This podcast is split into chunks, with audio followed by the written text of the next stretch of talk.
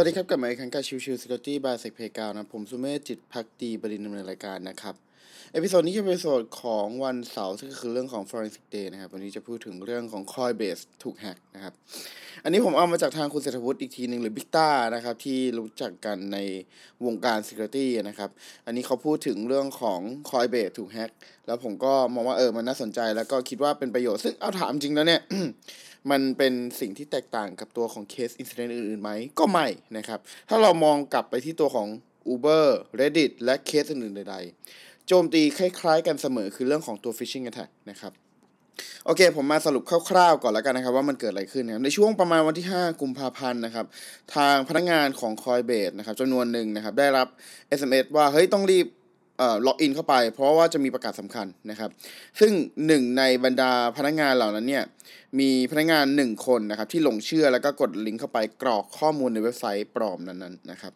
หลังจากที่คนร้ายได้ credential ไปแล้วก็พยายาม remote access เข้าไปตัวของระบบนะครับแต่ก็ยังติดตัวของ multi factor authentication นะครับ ซึ่งเรื่องราวก็ดูเหมือนไม่มีอะไรแล้วนะครับ แต่ว่าทาง Coinbase เนี่ยก็เชื่อว่าผู้โจมตีในรอบนี้น่าจะเป็นกลุ่ม Octopus นะครับ หรืออีกชื่อหนึ่งก็คือ Scatter Spider หรือที่ทาง Palo Alto เขา tracking ไว้เป็น UNC 3944นะครับ ซึ่งเคยแฮกทั้ง t ท v i l i o แล้วก็ Cloudflare มาแล้วนะครับ โดยหลังจากที่ผู้โจมตีพยายามล็อกอินอยู่เกือบ 20 นาที แต่ไม่สำเร็จ ก็เลยใช้วิธีโทรศัพท์เข้ามายังเบอร์ของพนักงานคนที่ตกเป็นเหยื่อ อ้างว่ามาจาก Coinbase Corporate IT Team แล้วหลอกให้พนักงานดาวน์โหลดโปรแกรม Anti-DDoS กับ VPN มาติดตั้งในเครื่อง เพื่อเปิดทางให้ผู้โจมตีสามารถรีโมท access เข้าไปในเครื่องของเหยื่อได้สำเร็จนะครับ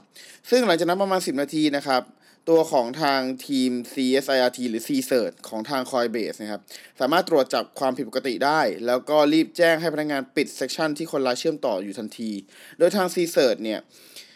หรือจริงๆ เรียกว่า CERT ก็ได้นะครับ ได้ระงับ Access Permission ทุกอย่างของพนักงานคนนั้น แล้วก็ดำเนินการวิเคราะห์เหตุการณ์โจมตีทันที นะครับ ถ้า Coinbase สรุป lesson learned ออกมา 3 หัวข้อหลักนะครับ1คือ training ให้พนักงานรู้จักสังเกต แล้วก็ป้องกันการโจมตีแบบ social engineering เพราะนอกจากจะเป็นการโจมตีลักษณะที่เป็นอีเมลแชท call SMS แล้วนะครับ ก็ยังอาจปลอมตัวเดินเข้ามาในออฟฟิศก็เป็นไปได้เช่นเดียวกันนะครับประเด็นถัดมาคือเรื่องของมอนิเตอร์นะครับ ว่าพนักงานมีการเข้าเว็บไซต์ที่มีโดเมนคล้ายๆ กับของบริษัทหรือไม่นะครับ แต่ไม่ใช่ชื่อเว็บของบริษัท นะครับ เพราะอย่างในเคสที่เกิดขึ้นเนี่ยคนร้ายจดโดเมนชื่อว่า login.sso ขีด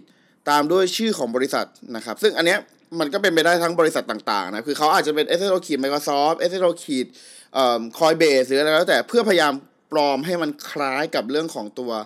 Single Sign On นะครับซึ่งอันนี้ก็เป็น part หนึ่งที่สำคัญนะครับ ซึ่งบางครั้งพนักงานก็อาจจะแยกไม่ออกนะครับ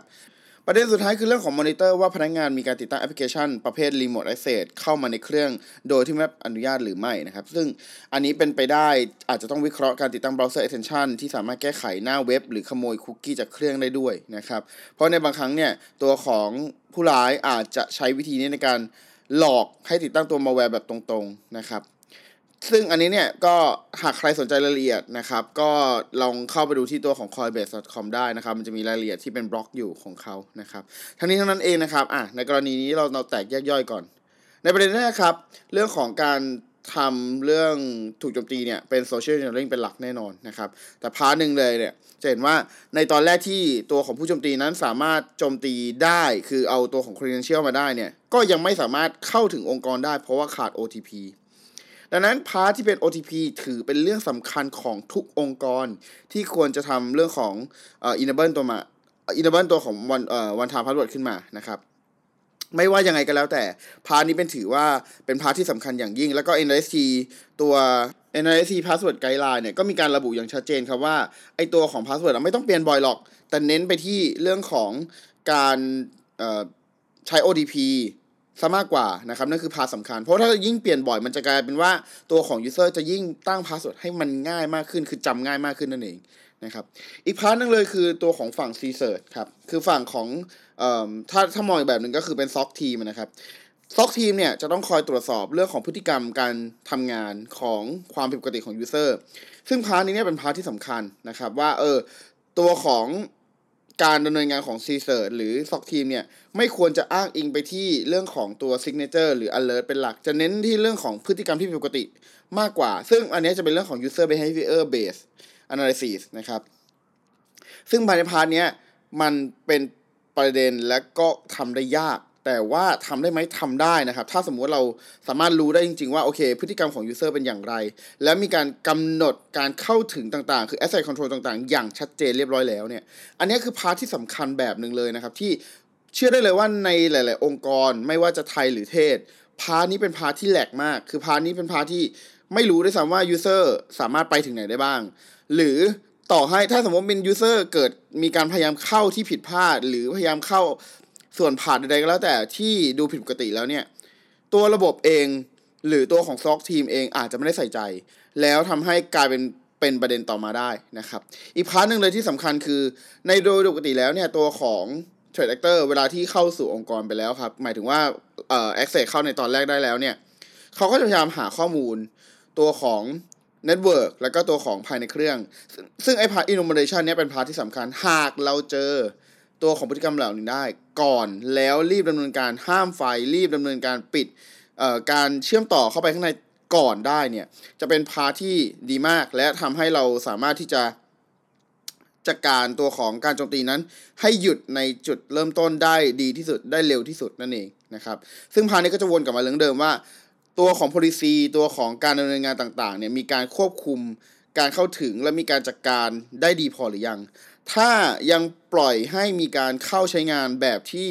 ไม่ได้อนุญาตก็ยังปล่อยให้เชื่อเออเรื่อยๆ หรือว่าแบบเออแบบมีเรื่องของ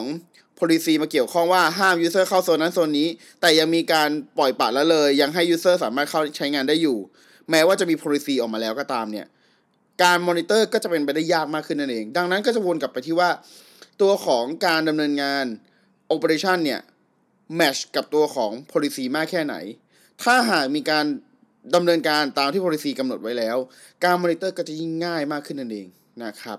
ก็ขอฝากไว้เท่านี้นะครับในประเด็นในเรื่องของตัวคอยเบสถูกโจมตี จะเห็นว่ามันมีส่วนหลายๆส่วนที่ติดตามกันมา และส่วนหลายๆส่วนที่เราสามารถห้ามไฟได้ตั้งแต่ต้น แต่การกระทำนั้นเป็นไปได้ยาก ถ้าหากตัวของ Operation เองยังคง lack of awareness คือยังไม่มีความ ตระหนักรู้ในเรื่องของการดำเนินให้เป็นตาม policy นะครับ โอเคก็ episode นี้ก็ประมาณนี้ขอบคุณทุกท่านที่เข้ามาติดตามรับชมกันใหม่สำหรับวันนี้ลากันไปก่อนสวัสดีครับ